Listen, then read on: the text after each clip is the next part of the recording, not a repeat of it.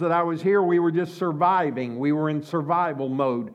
But I thank God that we've moved out of that and we're in thriving mood now, mode now. And we're seeing the wonderful things that God is doing among us. But I want to participate in the fullness of what God has for us, don't you? So today I want to talk to you with this thought in mind. I want to ask you this question What effect does a worship experience have on your life? That ours, that's our thought for the day. Experiencing worship, what effect does a worship experience have on your life? Isaiah chapter 6, it says, In the year that King Uzziah died, I saw the Lord sitting upon a throne, high and lifted up. The train of his robe filled the temple. Above him stood the seraphim. Each had six wings. With two he covered his face, and with two he covered his feet, and with two he flew. And one of them called to another and said, Holy, holy, holy is the Lord of hosts. The whole earth is full of his glory. And the foundations of the thresholds shook at the voice of him who called, and the house was filled with smoke. And I said, Woe is me, for I am lost. I think in the King James Version it says, I am undone. And it says, For I am a man of unclean lips, and I dwell in the midst of a people of unclean lips. For my eyes have seen the King, the Lord of hosts. Then one of the seraphim flew to me, having in his hand a burning coal that he had taken with tongs from the altar, and he touched my mouth, and he said, Behold, this has touched your lips. Your guilt is taken away, and your sin is atoned for. Let's pray. Father, thank you for your word. I pray now that you will help me to be able to preach effectively, to speak and say that which you have put upon my heart today for this congregation. I know you will, because you will never allow your word to go forth without it accomplishing everything that you've sent it to do. And so it is with great confidence that I thank you in advance that you will touch our hearts with your word today, for we have asked it in Jesus' lovely name. Amen and amen. This is one of the most picturesque stories that we find in the Word of God when it has to do with worship. You know, we talk about worship a lot around here, and in the church world today, we talk about worship a lot. We do worship a lot. In fact, the statistics will reveal to us that millions of people around the world, maybe even more than that, will be gathering in houses of worship today so that they can experience what we often call a worship service. I prefer to call it a worship experience. Because if we are worshiping effectively, then I would say to you that we can experience the fullness of God as we worship. And as these individuals come into houses of worship, they will recognize very quickly that someone, the pastoral staff, the staff members, the volunteers, have been working very hard to create an environment where we can come in and we can worship the Lord and give Him the glory that He is due. The fact of the matter is, is that He already possesses all of the glory that He will ever need. But what we need to experience is that glory that we see in our mind's eye and in our spirit as we worship Him. O.S. Hawkins, an author, wrote these words. He said, Our worship, our work, and our play have become grossly out of balance. Many of us play at our worship. We worship our work and we work at our play. I don't know about you that there are times in my life when I can feel that I am out of balance spiritually. It doesn't mean that I'm a sinner. It doesn't mean that I am out with God. It just means that my priorities are, not in order. And we find ourselves doing different kinds of things with different levels of commitment. And so, what I would suggest to you today is that a worship experience like I'm talking about today is going to take some effort on our part. It's going to take commitment and it's going to have to become a priority in our life. So there are three evidences that I want to share with you this morning that will let us know when we have worshiped the way that God intends for us to worship. And for worship to do its work in our lives, these are three things that need to be evident in each worship experience. So the first thing is this there will be what I'm going to call the upward experience. It is where we see God's holiness. Bill, will you give me just a little more in the monitors, please? It is where we will see God's holiness. Now, let me give you some historical context from which this passage is written. We, that, that's a little too much, but you'll get there. I, I, it, it was Friday the 13th Friday. Maybe that's still happening around here. I don't know. Anyway, it is significant that Isaiah began this passage of Scripture by saying, In the year that King Uzziah died. I saw the Lord sitting on a throne, high and lifted up, and the train of his robe filled the temple. Now, King Uzziah, we have to understand, was the 10th king of Judah. He, he ruled there for approximately 52 years, and he was a very popular and a very successful king. Under his leadership, the nation of Judah had risen to great prosperity. Everyone was experiencing prosperity in a level like never before. Not only that, but spiritually, the nation was, was growing in their relationship with God. He sought the Lord. He was a spiritual mentor to many of them. When you look at the history of Uzziah, you discover that he was a king that did not rule by earthly standards, but he sought the Lord and he was a spiritual man. And so they could understand that and they too grew in their spirituality. Not only that, but he believed in a strong national defense. So Judah was able to sleep at night and rest and not worry about whether or not that they were going to be attacked or they were going to have some rogue nation come in uh, and attack them because they had a strong national defense. In fact, he was the only king that many of them had known. He had ruled for 52 years. So, this king, this Uzziah, was the only political leader that they had ever known. But then something happened to Uzziah. Uh, the, the, historians tell us that he contracted the disease of leprosy, which meant that he had to be put away in the sense that he had to be confined and could not be with other people because of their the, the, the, the disease being spread so quickly. So he's put in isolation, and in isolation he dies. And so King Uzziah here is dead and Isaiah says, in that year, in that moment, when our nation, Judah, was thrust into chaos, we lost our loved leader. You know, I think about that and I think about times in my own life when we had those moments. In fact, just this last week, we commemorated the day when the Twin Towers in New York were attacked we got up that morning in America thinking that everything was fantastic and everything was wonderful. And then later in that morning, we discovered that we were being attacked on our own soil. And all of a sudden, that peace and that sense of comfort and that sense of con- contentment was taken away from us. And people were very nervous and concerned about what our future held. And so that is what uh, Isaiah is trying to get across here that in that moment when Uzziah died, he said, In that moment, the Lord revealed himself to me in such a way that I could never forget.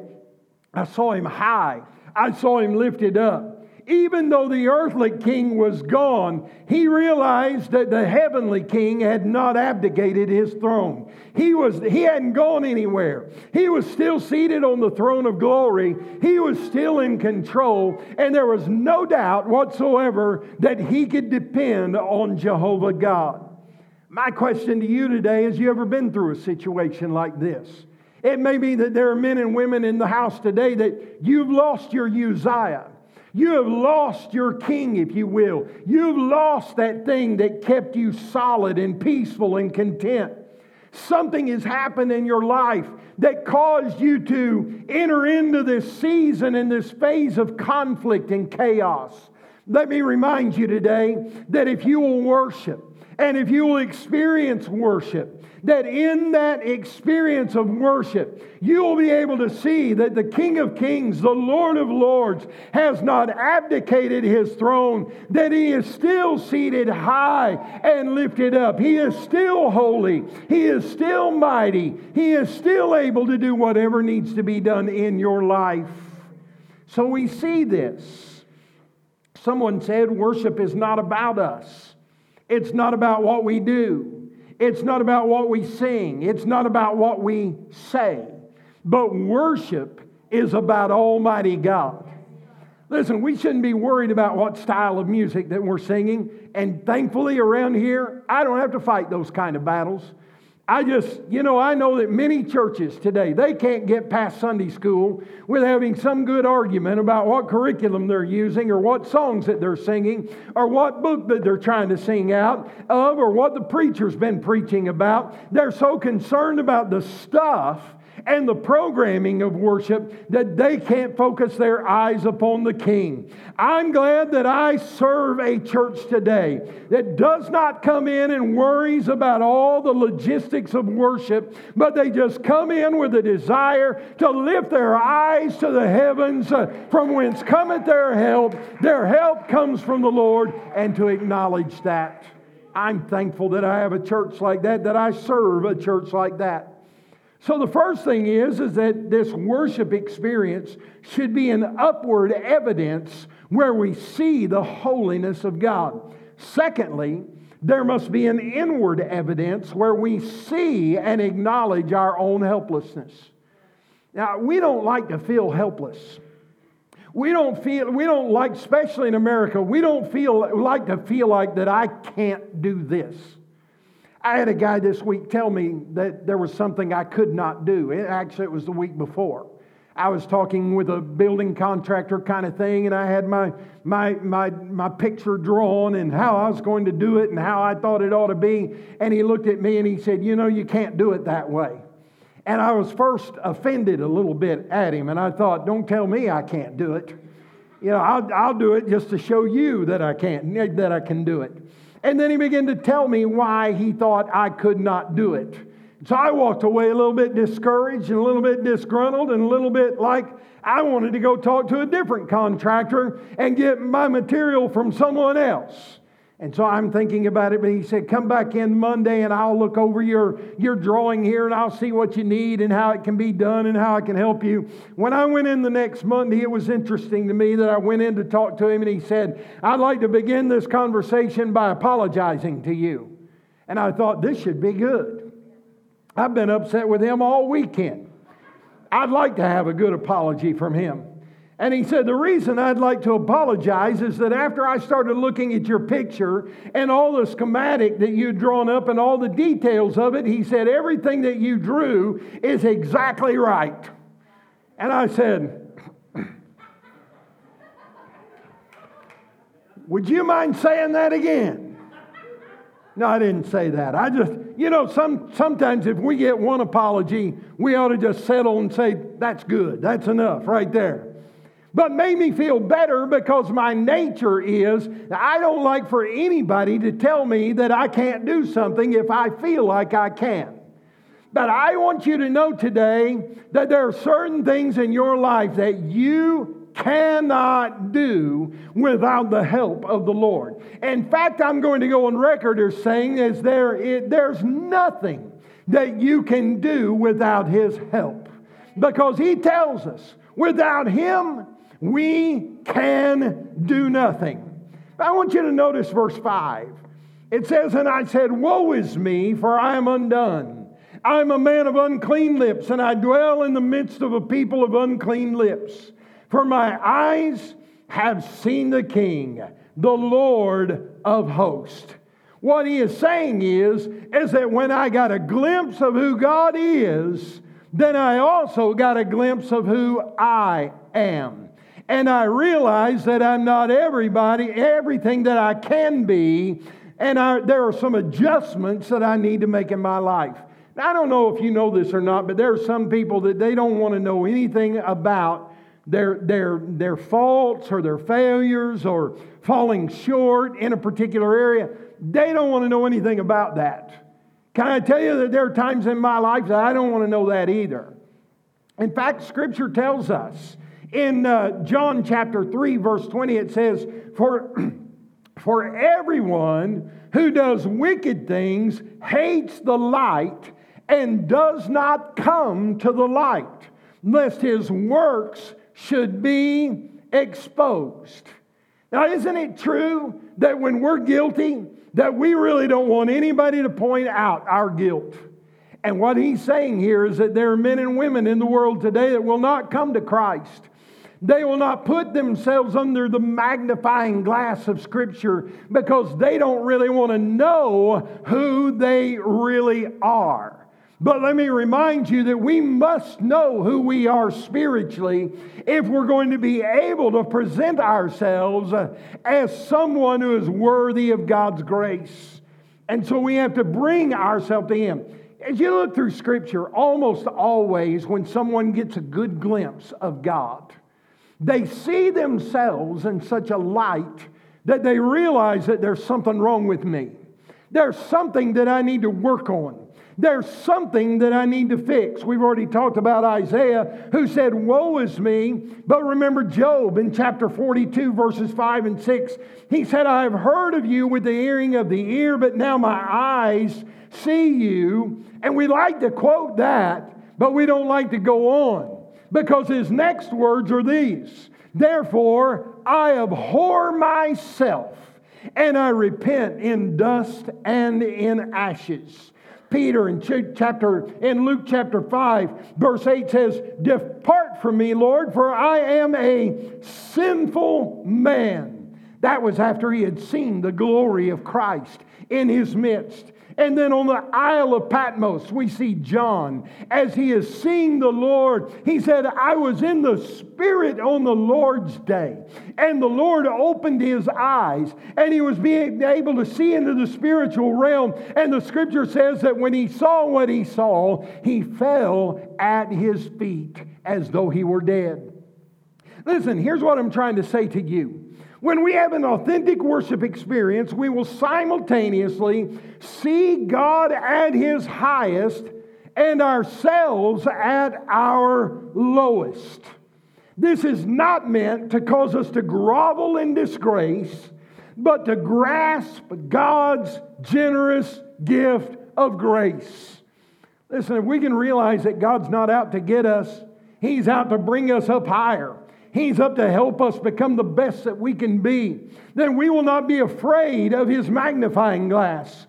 We will not be afraid to allow Him to see us as we are. Because when we see ourselves in comparison to Him, every one of us will fall short, but every one of us are also eligible to receive the grace of God. I'm glad for that.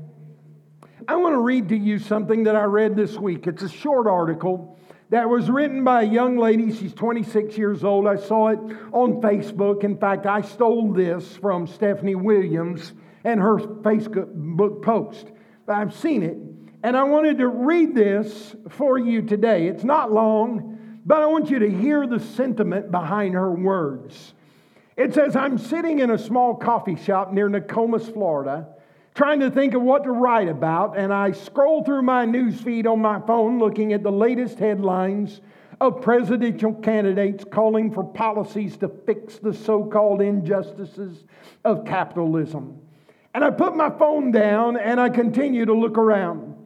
And I see people talking freely, working on their MacBooks and ordering food that they get in an instant, seeing cars go by outside. And it dawned on me that we live in the most privileged time and in the most prosperous nation, and we have become completely blind to it.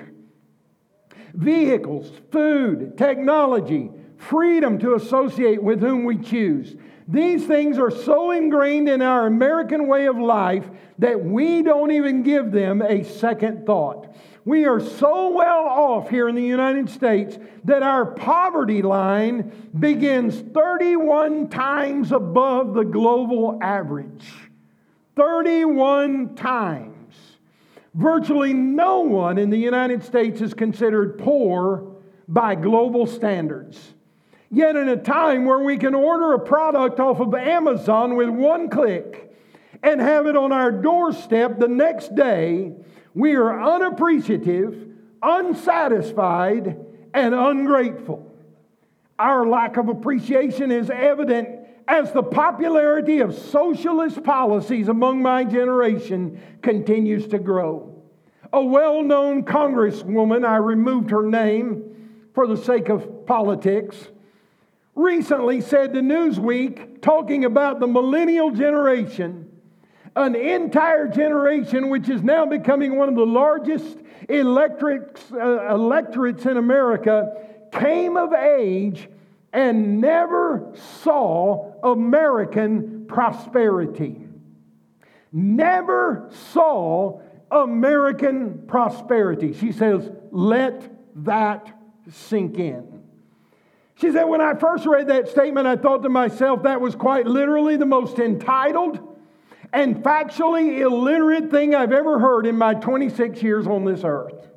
Many young people agree with her, which is entirely misguided. She said, My generation is being indoctrinated by a mainstream narrative to actually believe that we have never seen prosperity. I know this firsthand because I went to college. Let's just say I didn't have the most popular opinion, but I digress. Why then, with all the overwhelming evidence around us, evidence that I can even see sitting in this coffee shop, do we not view this as prosperity? We have people who are dying to get into our country. Isn't that true? People around the world are destitute and truly impoverished. Yet we have a young generation convinced that we have never seen prosperity. And as a result, we elect some politicians who are dead set on taking steps toward abolishing capitalism. Why? She asked. She says the answer is this My generation, she's talking about her generation, has never, my generation has only seen prosperity. We have no contrast, she says. We didn't live in the Great Depression or live through two world wars. We didn't live through the Korean War or the Vietnam War, and we didn't see the rise and fall of socialism and communism. And then she closes with this statement and I think we have it for the, the screen for you to see. She said, We don't know what it's like to live without the internet, without cars, without smartphones. We don't have a lack of, lack of prosperity problem. We have an entitlement problem. We have an ungratefulness problem. And it is spreading like the plague. Now, I read that to you today not to be political. I read that to you today to say that there are times that we can look at all the evidences around us and not be able to relate with truth even when we see it. Because our truth becomes truth even when it is not truth. Let me share with you that God's truth is absolute truth. God's truth is what we need to connect with, not what the world says is true. And here's the point I'm trying to make. When we become authentic worshipers, and when we see God as He truly is, He has a way to fix our thinking and to help us to see the real truth and the root of the problems of the things that we are dealing with. The problem is, and so many of us think we already know all the answers. We think we already have it figured out. When the truth of the matter is, is that we don't even know what the root of our problem is. And we go about trying to fix problems that aren't even really the root of the situation that we're dealing with. I don't know how many times through the years I've heard young men and young women who have suffered through divorce say, I am waiting for the right person. And when I find the right person, I'm going to put them all through all the tests and I'm going to discover who they are and I'm going to find out about them because I've made mistakes in the past. And that's a good attitude to have. But here's what I would suggest to you instead of holding everyone else to a certain standard, I think if we would hold ourselves to a certain standard and say, I'm going to be the individual that God has called me to be, and I'm going to trust God to bring the right person into my life at the right time so that we can complement one another in the realm of the Spirit. I've heard, I've heard some say when they've been unmarried for many years and have lived a single life, they say, I've lived as a single person for so long. Why would I give that up for somebody who is not worthy of what God has helped me to be? And you know my response to that? Hallelujah.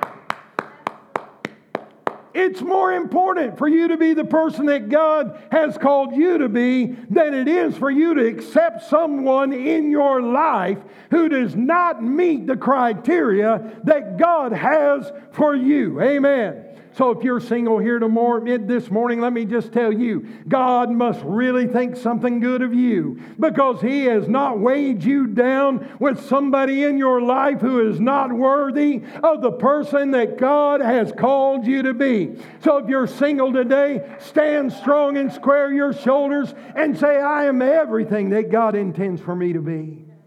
Here's the key we should not make life altering decisions before thoroughly investigating the root issues. So we need to understand that. So what do we what do we do now that we find out that we're not as good as God is? How, how do we deal with that information? God's greater than I am. God's mightier than I am. God's cooler than I am. God is more able and more capable than I am. Well, let me tell you something. That's not just true about you, it's true about all of us.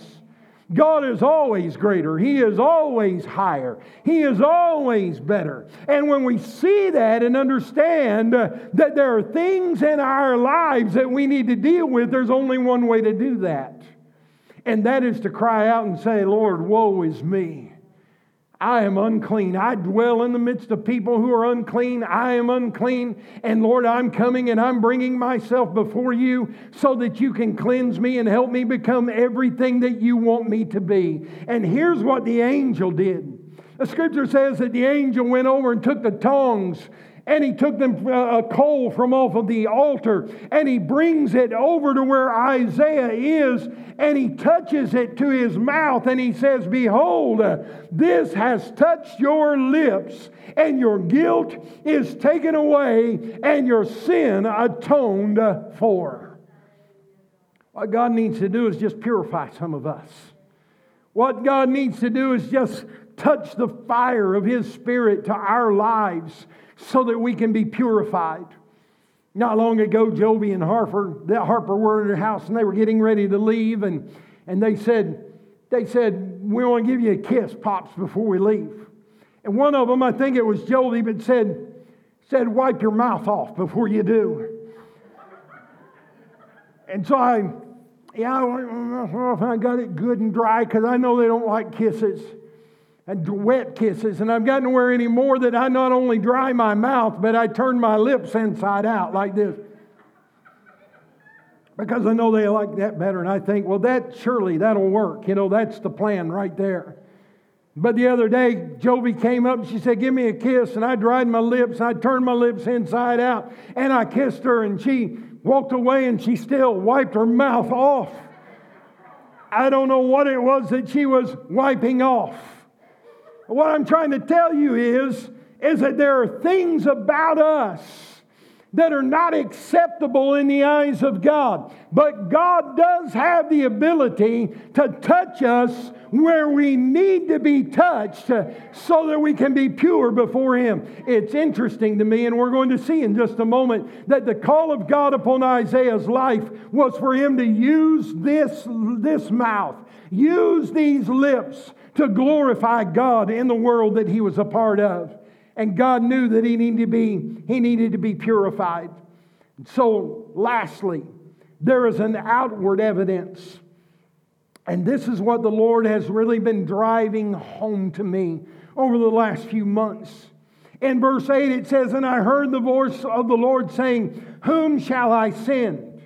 And who will go for us? Then I said, Here am I, send me.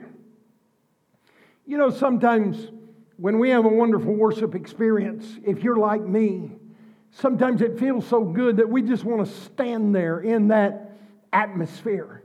You know, it reminds me of Peter, James, and John at the Mount of Transfiguration when when Jesus is talking to the prophets of the Old Testament, and Peter is so amazed by it that he says, Oh my goodness, we should build tents and set up memorials here and just live here in this moment. That's not at all what Jesus intended to happen. Jesus was letting them get a glimpse of his glory so that they could be more effective in expanding the kingdom of God. But they wanted to stand in the moment.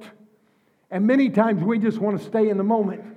We just want to stand in that moment where we saw God's glory where we saw him in his fullness, and we don't really want to do anything other than just stand there. Listen, I understand that. I understand about being in those wonderful moments. I understand about going to Gatlinburg and riding one of those mountain coasters that goes down. And if you're like me, once is never enough. I mean, you just got to get off that coaster and go right back and get back in line because I'm ready to go down the mountain one more time. I might go down three times, I might go down four times but I enjoy the moment so much that I just want to keep experiencing it. And if we're not careful, we can get in one of those high energy, spirit led, spirit charged worship experiences, and we just want to stay right there. But let me tell you, God has something greater for us than to just simply stand in this building and experience something that makes us feel good. God has called us to represent him in this world. See, what happens is, is that when, when, when Isaiah sees him and he says, Woe is me, and the angel touches him, immediately God gives him an assignment. Immediately, God takes him and puts him into service for the kingdom of God.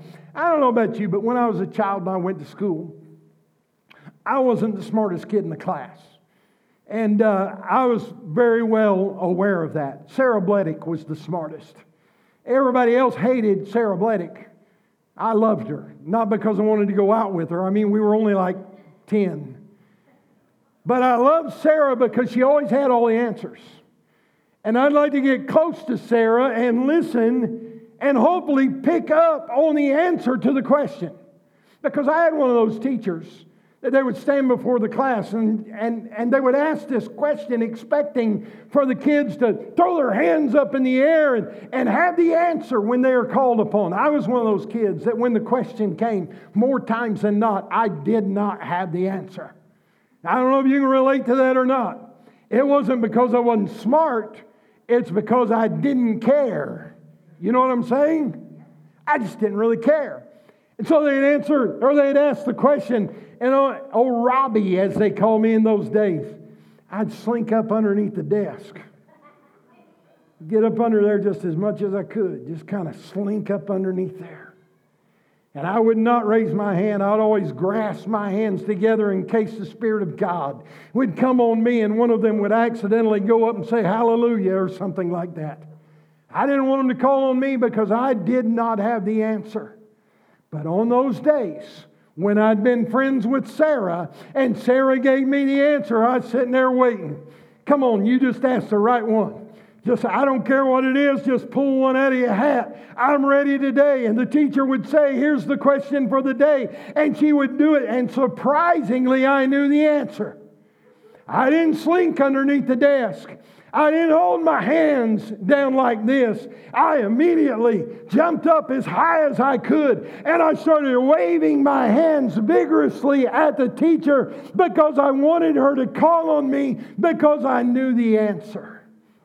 And sometimes she did, and sometimes she didn't. But that didn't mean that I wasn't desirous of her call because I was. I wanted her to know. And that's exactly what happens here with Isaiah. He gets positioned to the place where he knows that he's got the call of God upon his life and he's ready and he hears in the Spirit God say, Whom shall I send uh, and who shall go for us? And Isaiah, he didn't slink underneath, he didn't sit there, he didn't hold his hands, but he began to vigorously wave his arms, if you will, at God and say, here am I. Send me. Come help me quit, musicians, if you will. See, here's the deal. My desire for you, my desire for you is that you learn how to worship authentically. You know, in our world today, worship has taken its own form. It really has. And I don't want you to misunderstand what I'm about to say. I'm glad that we don't have to worship in a cold, dead, dried up place where nobody ever lifts their hands and nobody ever claps their hands and no one ever dances before the Lord. But what I'm telling you is, is that as much as I love modern day music, as much as I love some of the old hymns of the church, this morning I was just thinking about that old song, Great is Thy Faithfulness. Man, what a powerful message in that song. Great is Thy faithfulness, Lord, unto me. As much as I love that, and as much as I love the decorated stages and all those kinds of things, as much as I love that, I can never allow that experience to become what I worship. What I worship must be the God of this universe. And when we do that, and when we have a genuine spiritual experience of worship before the Lord, our life will look very different. Can I just tell you, I'm so proud of this church. I love you so much. I'm so glad that I get to worship with you every week. I mean, from the time that we start pulling up in the parking lot and there are people already here and they're, they're just moving around like busy bees, you know, just I've got a job to do and I've got my thing to do and the volunteers are in place and people are praying and people are crying out to God and you can just see it all happening as people are taking their position in the body of Christ and in the kingdom of God. And when I'm walking up to the door, it's just always a smile on my face because I'm so happy to be able to come and join with some of the most resilient people that I've ever known in my life. And I love it. And I love all the graphics and I love the videos and, and, and I love the words on the screens. Man, those screens look nice. I love all that stuff. I love singing the songs. Man, I'm telling you what, I just about jumped out of my skin today when they started singing that song that said, I ran out of that grave. Man, I've been bound before. I know what it is to be bound up by the devil. I know what it is to be in bondage. I know what it is. And when the Lord called my name, uh, I ran out of that grave. Amen. Into the freedom that He has for me. I love it. I love the music that we sing. We don't have a single paid singer on the stage. We don't have a single paid musician. We haven't paid you a dime, have we, Dave? We're not going to start either. Every one of these people that are up here are because they want to be here, because they have a desire to be used of God. We have a prayer team that is one of the most effective prayer teams that I've ever worked with. I remember pastoring a church several years ago that I shut down the prayer team. I told them, I said, I don't want you praying anymore because they weren't praying, they were gossiping. They weren't intercessors, They were storytellers. And I remember walking into the room that day and I said, Listen, I love you all, but I'm shutting this baby down. We've heard the last gossip stories that we need to hear. If you're not going to pray, then we don't need you to be here. They got mad at me and found another church. They gossiped over there too. So, you know, it's just the way it is. You don't hear gossipers in ours. I sometimes sit down the hall while I'm drinking my coffee and they're praying in my office sometimes because the other parts of the church are taken up with other activities. And I just sit there and drink my coffee and I listen to them.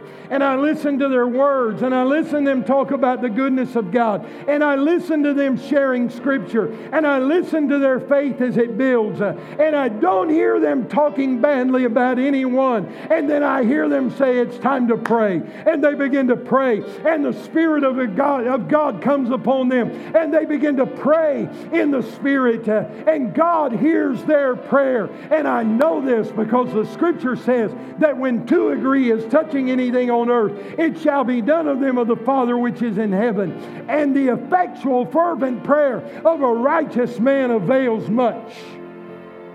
So when these prayer warriors come up and they lay hands on you and pray for you, listen, you better start getting your faith pants on because they've already been in the in the throne room. They've already talked to the king about you and your circumstance and situation. And if you can have the faith of a mustard seed, God can do for you what you need him to do. One of my favorite Facebook memes that I see pretty frequently is a picture of this individual, and it has just a mustard seed laying there, and the, and the quote on it says, Be careful. I have a mustard seed, and I'm not afraid to use it. I like that. Listen, devil, you need to know I see a lot of mustard seeds in this house today. I see a lot of people that they may not have great expanses of faith, but they have a mustard seed and they're not afraid to use it uh, and use it in faith, believing that God is able. So I love this church. The fellowship is sweet. Listen, you've never been hugged until you get hugged by Marlo. You've never been hugged until you get hugged by Jane. You Just have to watch Jane. She every now and then she'll stick her tongue in your ear. You got to be careful about that kind of stuff.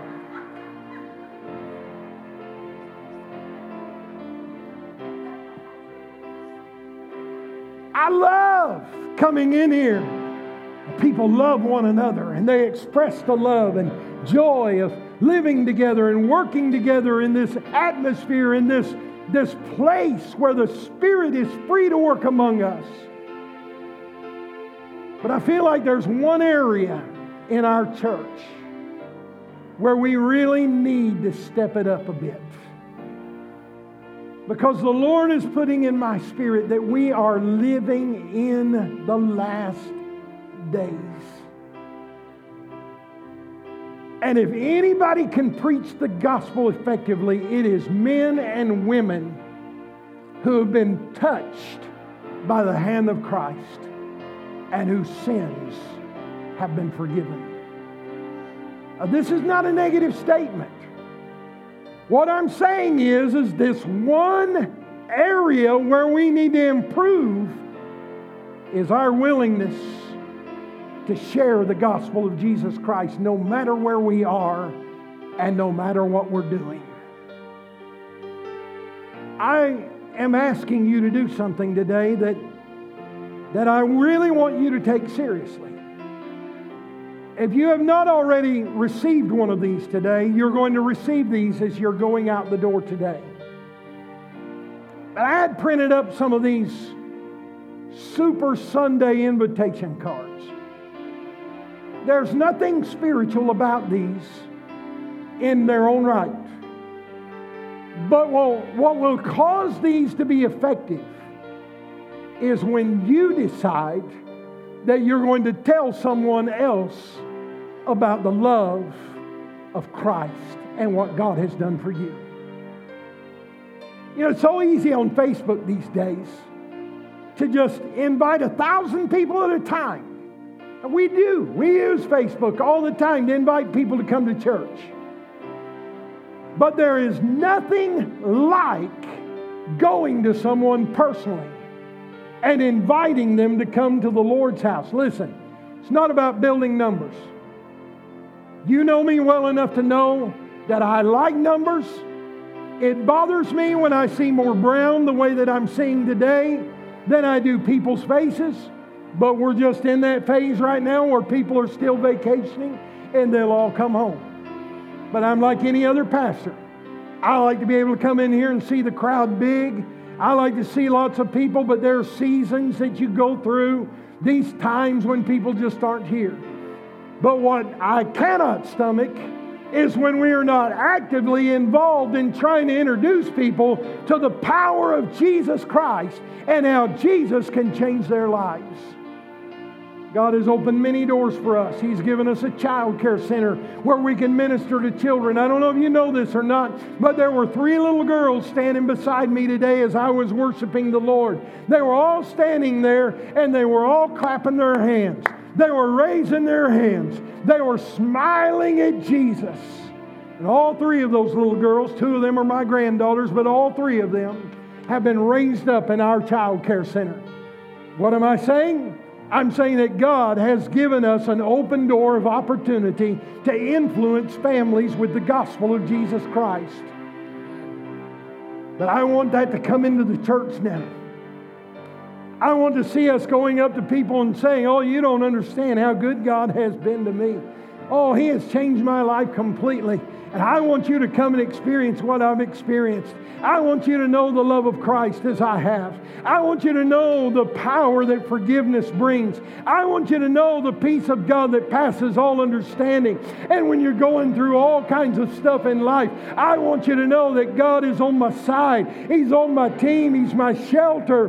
He is my strong tower. He is able to see me through. And I'm praying that at some point in that conversation, you'll be able to reach into your pocket like I did and say, I want to invite you to my church. I want you to come. I want you to see that I'm not lying to you about how good God is. He's an awesome God, and He is well able to do in your life everything that you need Him to do. And I'm praying that two weeks from today, that this will not just be some Super Sunday program that we decide to do in the fall, but I'm praying right now that God will wake this man up that's on the card every night from here to, the time that he comes. You say, well, he might not like that. I don't care. God will give him the supernatural rest that he needs and that God will whisper into his ear the very things that we need to hear, and that we will have an outpouring uh, of the Holy Spirit upon our lives and in our church uh, that will bring lost souls to Christ and will encourage us and build our faith. I don't want just another program. I don't need just another thing to do. And I want this to be a lifestyle of choice where we say, God, I'm willing to do anything you ask me to do. I'm willing to, to ask anyone that you want me to ask. And so, what I'm asking you to do is to take two of these cards. I want you to take two. And I want you to pray over them. We've already prayed over them. The prayer team has already laid their hands on them and prayed. I have prayed on them, over them. They've been on my desk all week long, and every chance that I get, I lay my hands and I pray. You say, well, can a card save somebody? Absolutely not. But your influence can get them to a place where Jesus Christ can. And I'm praying that the Lord will give you the individuals that you need to speak to and talk to and invite. And it's not about crowds but it's about transforming power of the Spirit. Will you stand with me this morning?